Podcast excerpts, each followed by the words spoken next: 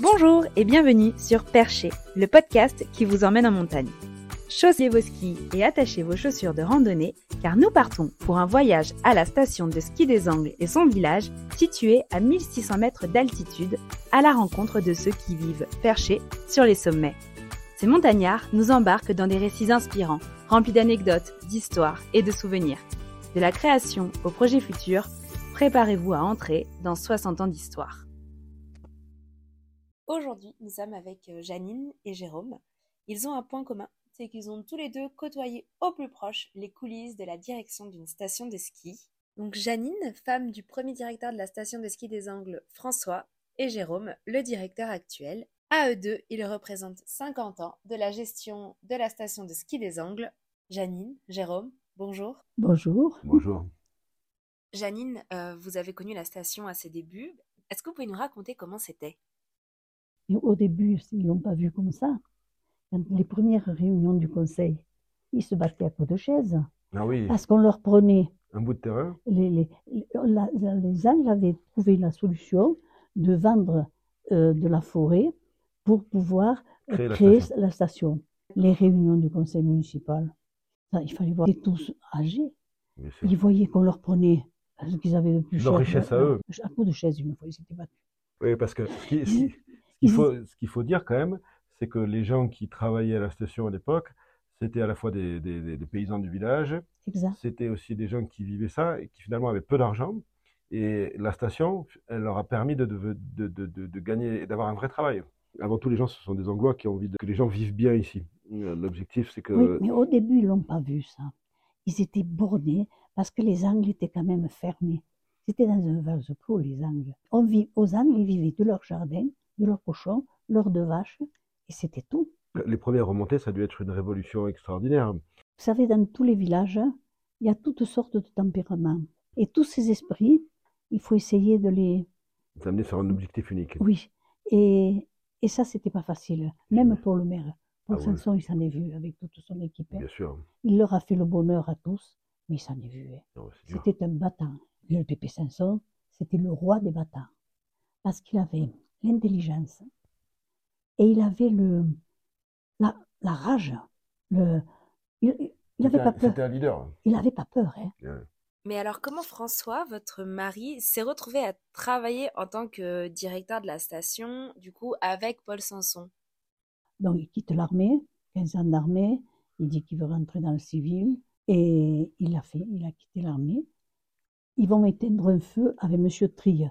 Et le Pépé Sanson l'avait pris comme secrétaire de mairie, qui ils se sont trouvés à éteindre un feu à Olette, et il se trouve à côté de- de- d'Henri. Alors il lui dit, qu'est-ce que tu fais? Il dit, moi maintenant je prends la retraite, mais il faut que je trouve un boulot. Et je voudrais prendre une station. Et alors il lui dit, mais moi je travaille aux Angles. Alors euh, Hen- Henri, il propose à- au Pépé Sanson, moi, si vous voulez, je vous ai trouvé un, directeur de station qui est diplômé. Il est, il ah, ça, ça m'intéresserait. Mais avant ça, on avait été, il avait un copain dans l'armée qui lui avait dit, si tu n'as pas de boulot, il y a une station dans les Hautes-Pyrénées où je suis dans la, à la mairie et je te ferai rentrer. Ça, il dit, pourquoi pas? Il dit oui à ce monsieur. Alors, nous voilà partis la route, on ne se parlait plus. Plus on prenait des virages, plus, euh, Le blanc. Plus de, plus de, plus de son, plus d'image. hein. Alors, je lui dis, tu sais, moi, je resterai jamais ici, je ne viendrai pas. Ah oui? Oui. Vous êtes parti demi-tour. Demi-tour sur la route. Là, il n'y a pas de téléphone portable à l'époque. Non, non, il n'y en avait pas. hein. Ah, Parce que là, on aurait quand même eu la politesse de leur rien. Mon Louis.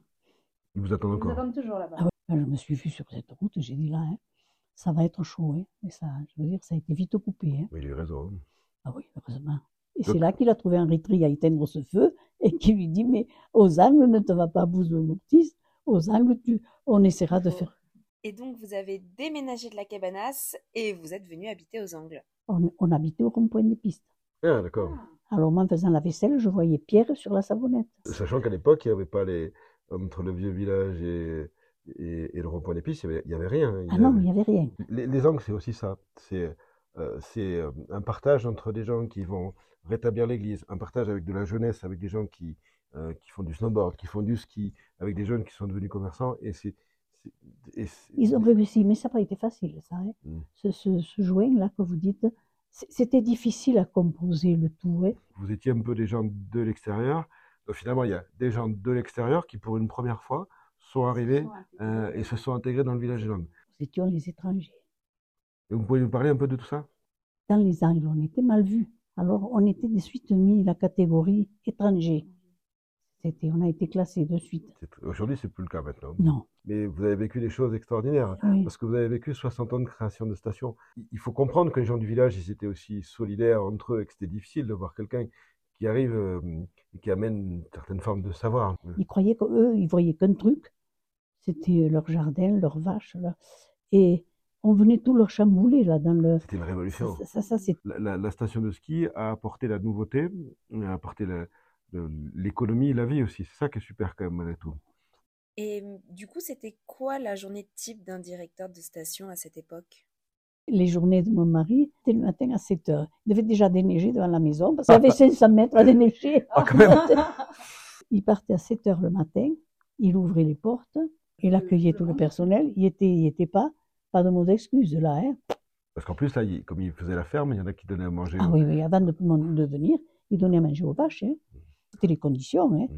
Ils seraient payés et en même temps, ils garderaient leur. leur... Non, non. Si le ski a dû est arrivé, c'était vraiment la révolution pour les gens, je pense. Ah oui, oui, ce- ce village métamorphosé. Mais alors, euh, ça a eu du temps quand même, ça s'est pas fait d'un coup de. Moi, ça m'avait marqué ce, ce passage. Ils étaient euh, fermés dans leur euh, enclos, puisque l'hiver, la route n'était pas déneigée. Je crois qu'une fois qu'on a découvert, euh, on y revient. Moi, je discute beaucoup avec des gens qui partent, qui, qui euh, quand, tu es, quand tu es dans des villages montagnards comme les Angles, comme plein d'autres, hein, euh, ben, ça te marque à vie parce que tu as cette notion de. Oui, on, est encore dans un système où la vie elle a beaucoup évolué, mais l'humanité elle est, elle est extrêmement importante.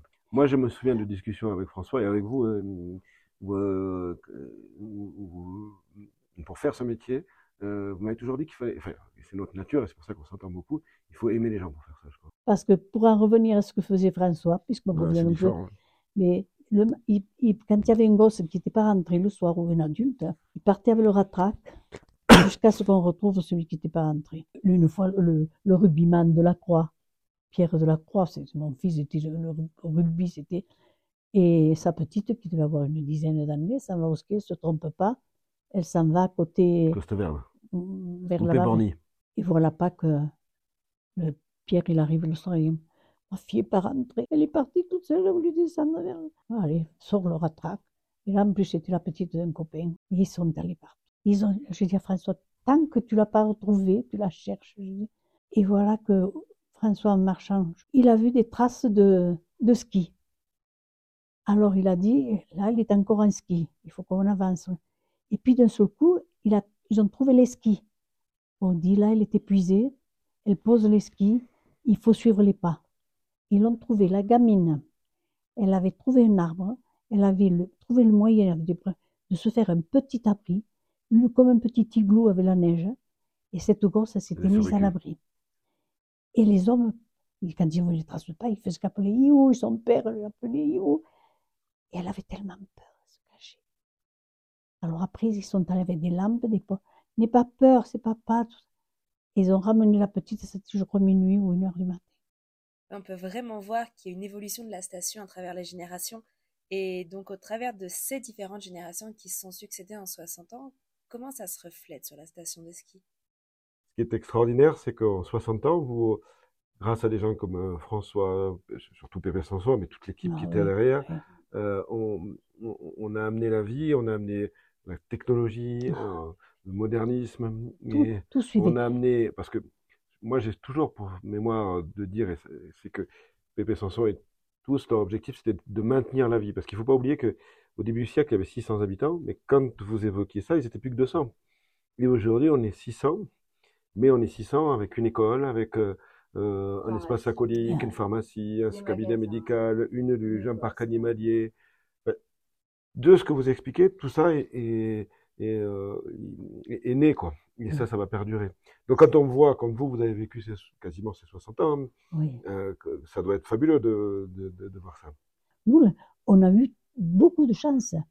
Le village station, le lac pour nous, il l'avait vu, ça, le Ah oui, ça. oui. Moi, cet homme, j'étais en extase. C'est vrai qu'on se dit, comment ça, il y a eu, il y a pu y avoir tant de, différences en si peu d'années. Mhm. Moi, je- j'en reviens pas de ça. Mais personne, je crois, personne ne se rend compte euh, Non. la révolution qui s'est déroulée. En... Puis c'est devenu euh, l'une des plus belles stations des Pyrénées, Bah, euh, l'une des plus modernes, l'une des plus rentables. Mais on a gardé le modernisme, on a le modernisme, mais on a gardé l'âme. Je suis d'accord. Et c'est important de transmettre cette histoire pour garder cette âme, justement? Que les générations qui suivent, elles, ont- elles- elles aimeront entendre ça. Et, je- et- et même pour les générations de la régie, euh, c'est pour nous super important de passer cette âme. Ça existe, quoi. Mais ça continue. vrai, ça fait partie de l'histoire et c'est bien de transmettre, c'est bien de transmettre et de, de partager et de partager notre vie quoi. C'est pour, pour dire que ça continue et que et surtout ce qui continue, c'est cette âme de, de, de, de, de, de partage. De, ouais, je- moi je, je- pourquoi je suis resté 25 ans ici? Pas 25, 23, je me vieillis un peu. J'avais 27 ans et les, les, les anciens de la station, qui n'étaient pas forcément des gens de la station, mais même les, tu sentais euh, cet amour de, du, du village, mais pas que quoi. Ce qu'on voit et moi ce que je transpire, c'est que quand il faut bosser, quand il faut être présent, euh, quand il faut aller au combat, quand il faut aller chercher quelqu'un qui est euh, au fin fond de la montagne mais parce qu'il s'est perdu, euh, les gens sont là. Quand les gens sont, il y a des familles qui sont en difficulté, comme vous l'expliquiez tout à l'heure, les gens sont là. Et euh, et- il y a cette union, euh, et il y a aussi des moments de vie. Et ça, ça continue. Et Ouais. notre rôle à nous, moi, je, pour moi, c'est essentiel de, de quand je suis 20 22 ans après, d'aussi faire partager ce message. Garder le cœur et l'âme, c'est primordial. Mm. Parce que le jour où il n'y a pas ça, c'est foutu. Et donner. Moi, on m'a toujours dit, il faut donner beaucoup pour recevoir un peu. On est aussi dans, le, dans, dans un milieu qui est magnifique et qui. Bah, bien sûr. Et on vit, ce qu'on fait aussi beaucoup, c'est que on est des paysans, on est des, donc on, on vit avec la nature, euh, on aime la nature, on la partage comme comme c'était dans le passé. Et là, je vois, on est tous en train de regarder la météo, est-ce qu'il va neiger, euh, et, et, et quand tu es dépendant de la nature, ben forcément tu, tu, tu, tu vois les choses différemment aussi, quoi. Et- et ça, vous le viviez, Ça, ça te met à l'épreuve, ça. ça te met à l'épreuve, donc tu la respectes. On n'arrive pas toujours à ce qu'on voudrait. Il faut savoir, le, bon, le bonheur, c'est de se contenter de ce qu'on a. Exactement.